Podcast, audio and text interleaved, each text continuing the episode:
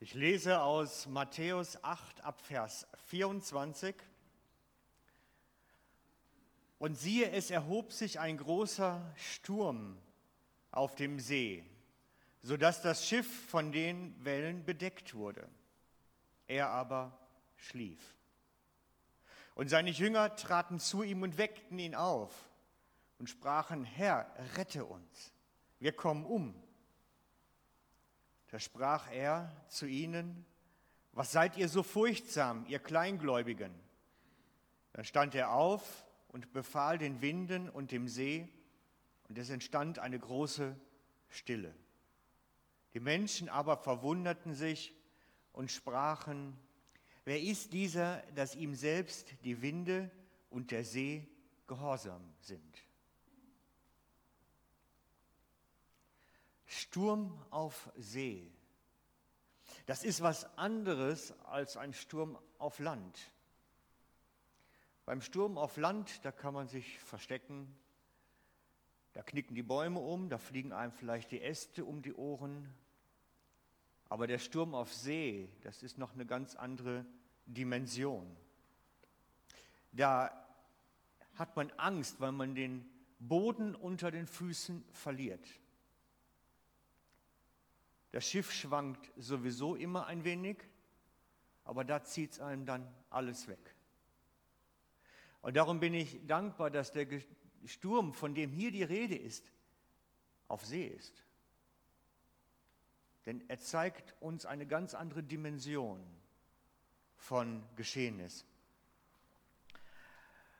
Wer hätte da nicht Angst im Sturm? Wer hätte nicht Angst, wenn man jetzt auf dem Schiff gewesen wäre da schüttelt es einen durch. Da kehrt es einem die Magenwände nach außen, könnte man auch sagen. Ich habe es selber mal erlebt, einem, mit einem Schiff zu, unterwegs zu sein, was in Windstärke 10 kam, oder, oder 9 waren es, glaube ich. Das hat mir völlig gerannt. Völlig. Dürft es gerne glauben. Vor allen Dingen, weil es dann innen drin so stinkt nachher, von denen, die sich entleert haben.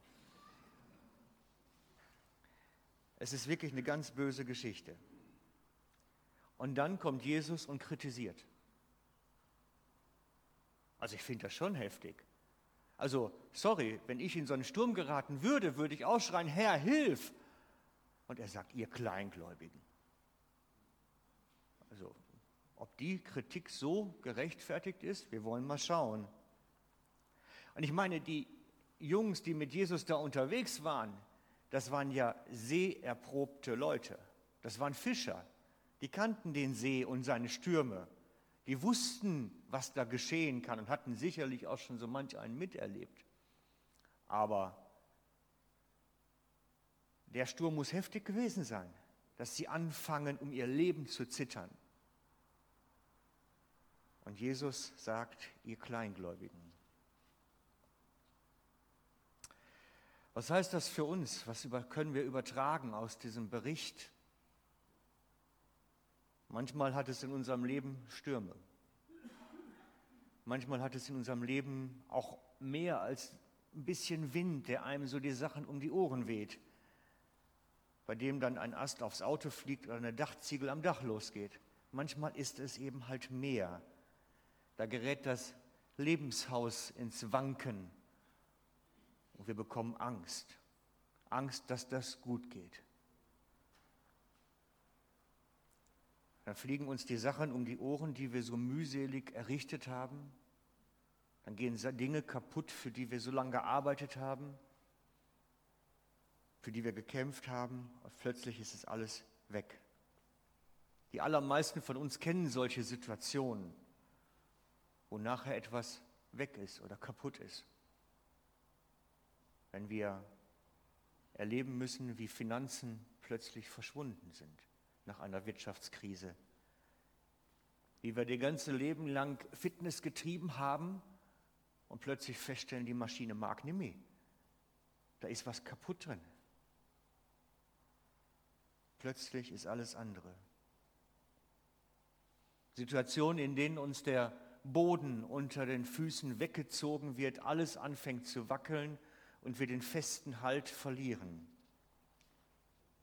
Verlust von lieben Angehörigen, daraus resultierend Einsamkeit, Trauer, Frustration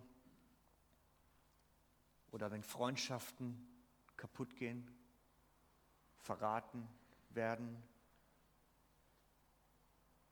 Verlust von Geld und Besitz, Arbeitslosigkeit, Existenzangst und mehr. Schwankender Boden, keine Kontrolle mehr. Es entgleitet uns. Wobei das wirtschaftlich-soziale Problem meist nicht das Zentrale ist, sondern der Verlust von Kontrolle ist das Schlimmste. Dass ich es nicht mehr in den eigenen Händen halte, was da mit mir geschieht. Es passiert etwas mit mir und ich habe es nicht in der Hand. Der Verlust der Kontrolle über der Situation ist am schlimmsten.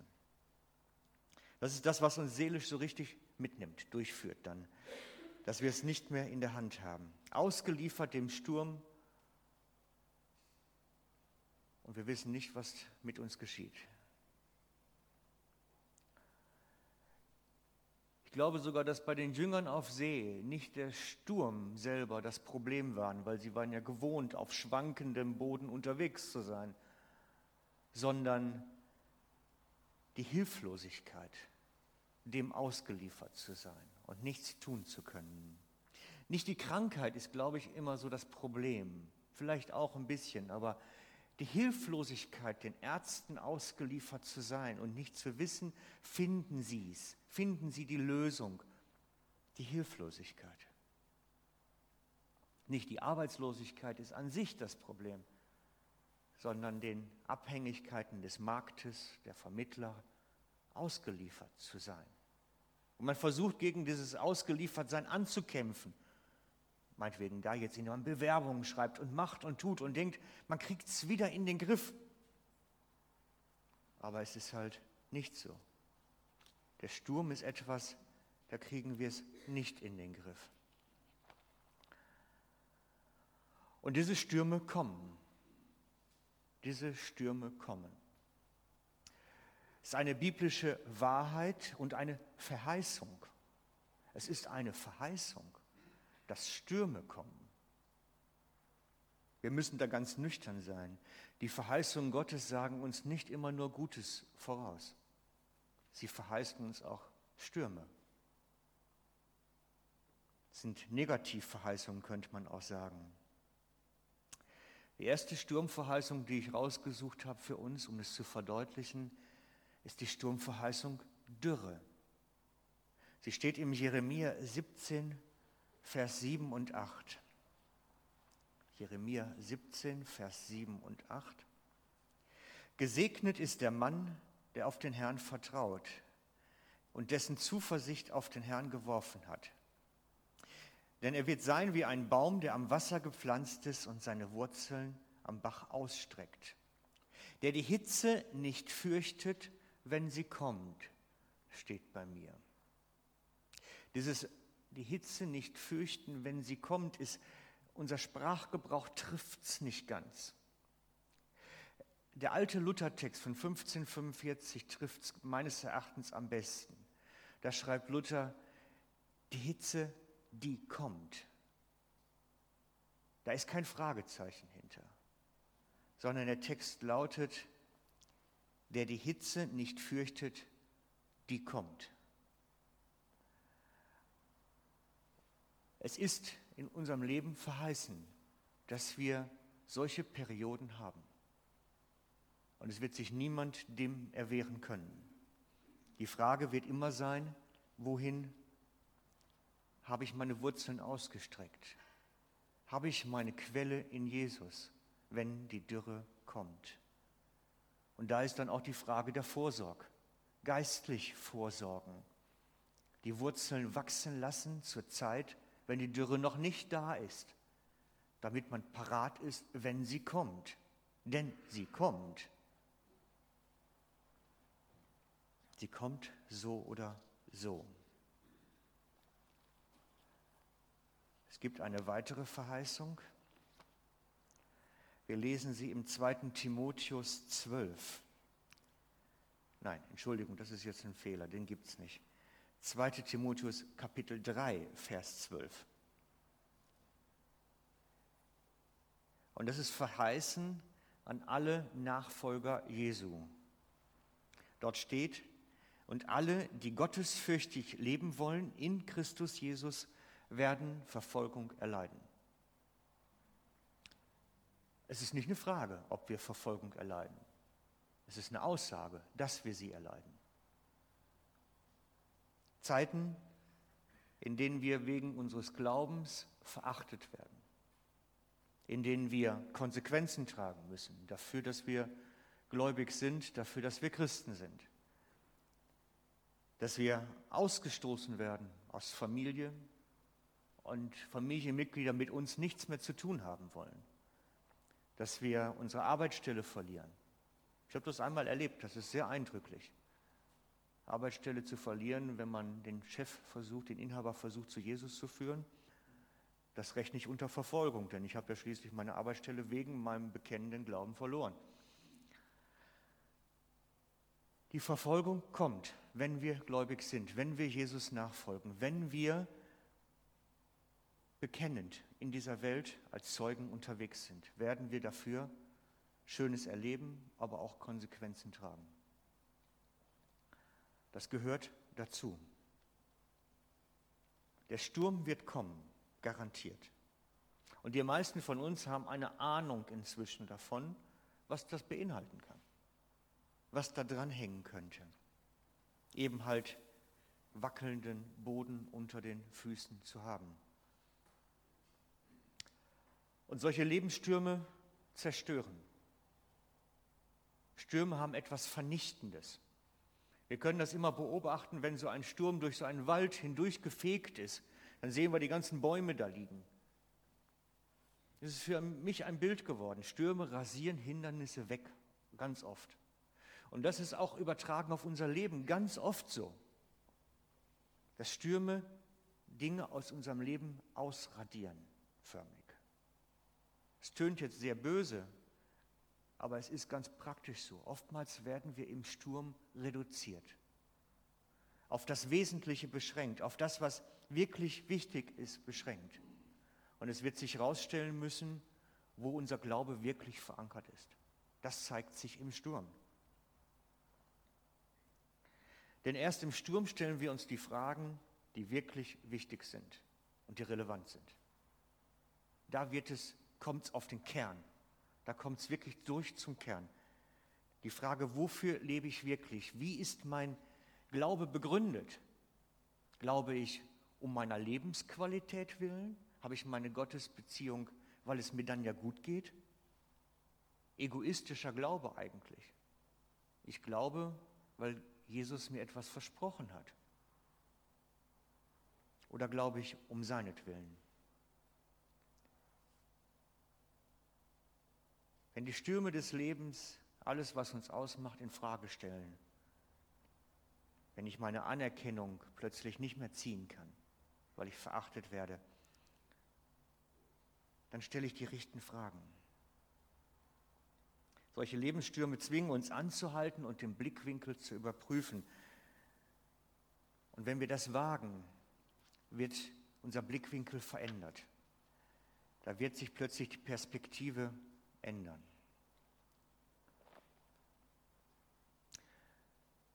Und die ganz nüchterne Erkenntnis, die ich in der Predigtvorbereitung und auch so im Rückblick auf das, was ich erlebt habe, gewonnen habe, ist, Jesus ist nicht die Hilfe aus dem Sturm. Das ist eine Fehleinschätzung. Jesus ist nicht die Hilfe aus dem Sturm. Er ist, der den Sturm gebraucht für die notwendigen Lektionen unseres Lebens.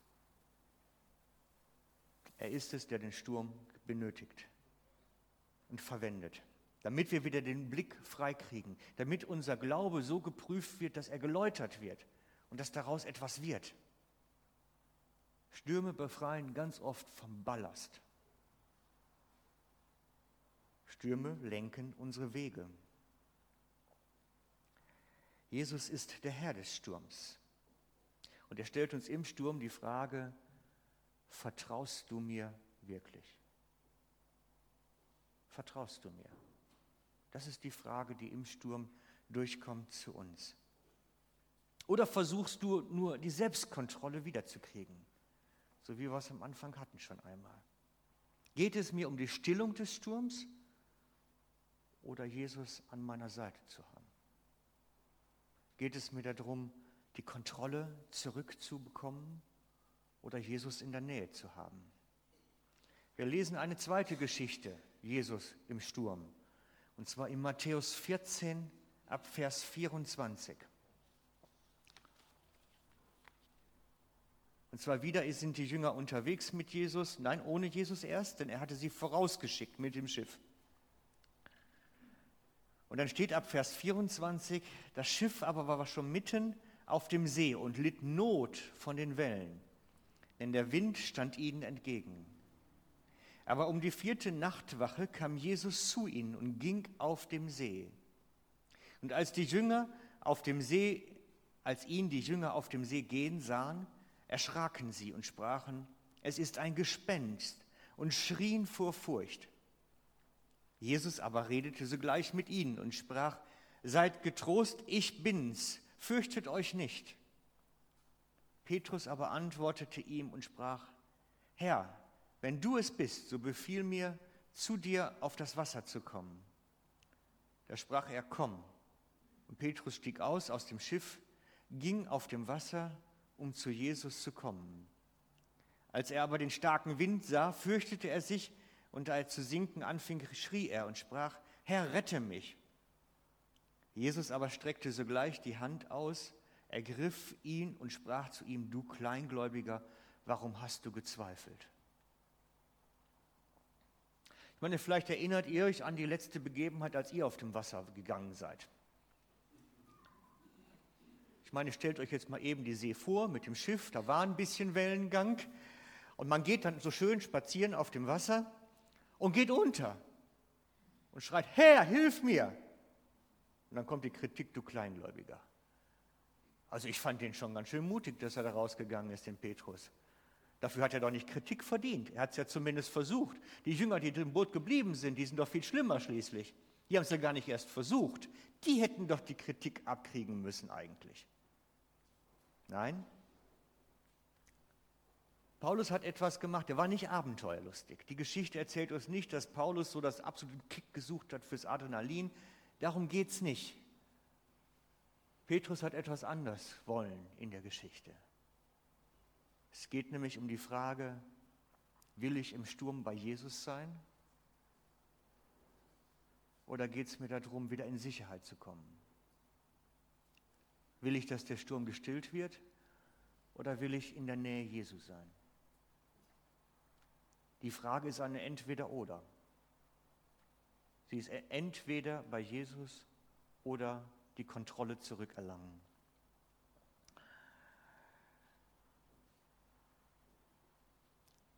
Was will ich? Was ist bei mir in meinem Leben? Geht es mir darum wieder, dass das Schwanken aufhört, dass ich wieder die Kontrolle bekomme? Oder geht es mir darum, die Gegenwart des Herrn wirklich zu haben? den Sturm egal sein lassen. Wir alle haben vom natürlichen Menschen her die Veranlagung, wir wollen Kontrolle, wir wollen sicheren Boden unter den Füßen. Unser Sicherheitsdenken unserer westlichen Kultur, einschließlich den Schweizern, ist darauf ausgelegt, wir brauchen unsere Sicherheit, wir brauchen die Kontrolle, wir müssen die Fäden in der Hand haben. wir kriegen Panik, wenn die Kontrolle entschwindet. Aber es geht beim Sturm nicht um Kontrolle, sondern dass Jesus in unserer Nähe ist.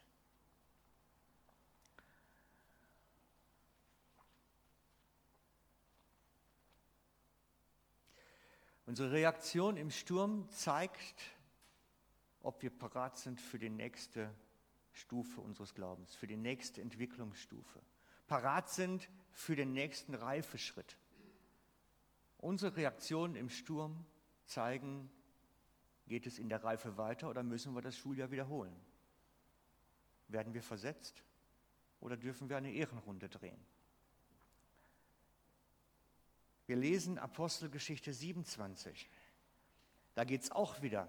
Schiff in Seenot, auf Sturm. Diesmal ist es Paulus. der auf seinen Missionsreisen mit dem Schiff in den Sturm gerät. Apostelgeschichte 27 ab Vers 23. Ich nehme es jetzt mitten aus der Geschichte raus, weil es zu lang wäre, alles zu lesen. Er sagt dann der Paulus den Leuten auf dem See, in dieser Nacht trat nämlich ein Engel des Herrn, also ein Engel des Gottes, dem ich angehöre und dem ich auch diene, und sprach, fürchte dich nicht, Paulus, du musst vor den Kaiser treten, und siehe, Gott hat dir alle geschenkt, die mit dir im Schiff sind. Darum seid guten Mutes, ihr Männer, denn ich vertraue Gott, dass er es so gehen wird, dass es so gehen wird, wie er es mir gesagt worden ist. Wir müssen aber auf eine Insel verschlagen werden. 14 Nächte im Sturm. Und er weiß, er muss vor den Kaiser treten. Es ist seine Berufung. Er weiß, das ist mein Job, den ich habe. Und Gott wird nicht zulassen, dass ich irgendwie vorher abberufen werde durch ein Unglück. Ich muss meinen Job zu Ende machen.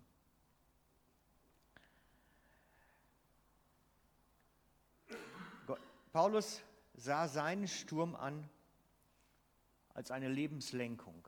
Er wurde durch den Sturm auf eine Insel verschlagen, konnte dort evangelisieren, Menschen zu Jesus führen. Der Sturm hatte sein Leben gelenkt. Er hat sich nicht gegen den Sturm gewehrt, sondern er hat ihn als eine Gotteslenkung angesehen. Und das ist so das, was ich uns wünsche, dass wir die Stürme unseres Lebens als Gottes Hilfe ansehen, mit der er uns zurechtbringt, mit der er uns lenkt, mit dem er uns Charakter gibt und Persönlichkeit gibt. Und wir haben immer die Entscheidung, uns dagegen zu erwehren oder Jesus im Sturm zu suchen. Darum zu kämpfen, die Kontrolle wieder zu bekommen oder mit Jesus unterwegs zu sein. Ich möchte schließen mit einigen Versen aus dem Buch Josua 1. Ich weiß nicht, ob ihr die in der Reihenfolge schon mal gehört habt, die Verse, aber manchmal ist es ja hilfreich, man nimmt Verse und lässt zwischendurch ein bisschen was weg und setzt die damit stückhaft aneinander. Und das möchte ich jetzt so tun. Ich lese den Vers 6, den Vers 7, den Vers 9, einen Teil des Vers 18 und einen Teil von, nee, nee, von Vers 18. Also 1, 2, 3, vier Stück aneinander. Begonnen bei Vers 6. Sei stark und mutig. 7. Sei du nur stark und mutig und achte darauf. Vers 9. Habe ich dir nicht geboten, dass du stark und mutig sein sollst? Vers 18. Sei du nur stark und mutig. Josua ist ein Kriegsheld zu der Zeit, als er das gesagt kriegt. Der hat bereits das ganze Heer geführt in die Kämpfe. Und Gott erachtet es dennoch als notwendig, ihm viermal zu sagen, dass er mutig sein soll. Ich glaube, dass es uns auch so treffen sollte, wie Josua da angesprochen wird von Gott. Nämlich, dass wir auch aufgerufen sind, mutig zu sein. Mutig zu sein in den Lebensstürmen, mutig zu sein in den Situationen, die Gott in unserem Leben zulässt. Darum rufe ich das Gleiche euch heute Morgen zu. Seid mutig in der Kraft des Herrn. Seid mutig. Fürchtet euch nicht. Der Herr möchte, dass wir mutig und ohne Furcht sind. Eben nicht feige zurückweichen und dass wir keine Angst haben, ihm die Kontrolle zu überlassen. Denn das braucht Mut, zu sagen, der Sturm kratzt mich nicht, der Herr hat es unter Kontrolle, denn ich vertraue ihm. Der fleischliche Mensch braucht Kontrolle und Sicherheit. Der geistliche Mensch mit dem Christus in uns will Jesus in der Nähe haben. Und dieses Ringen findet in uns statt, in unserem Herzen, in unserem Denken, da findet dieses Ringen statt. Und Gott möchte von mir und von dir, dass wir mutig sind. Schritte mutigen Glaubens gehen, alleine und in Geschwisterschaft. Schritte in den Stürmen des Lebens auf ihn zu, nicht von ihm weg.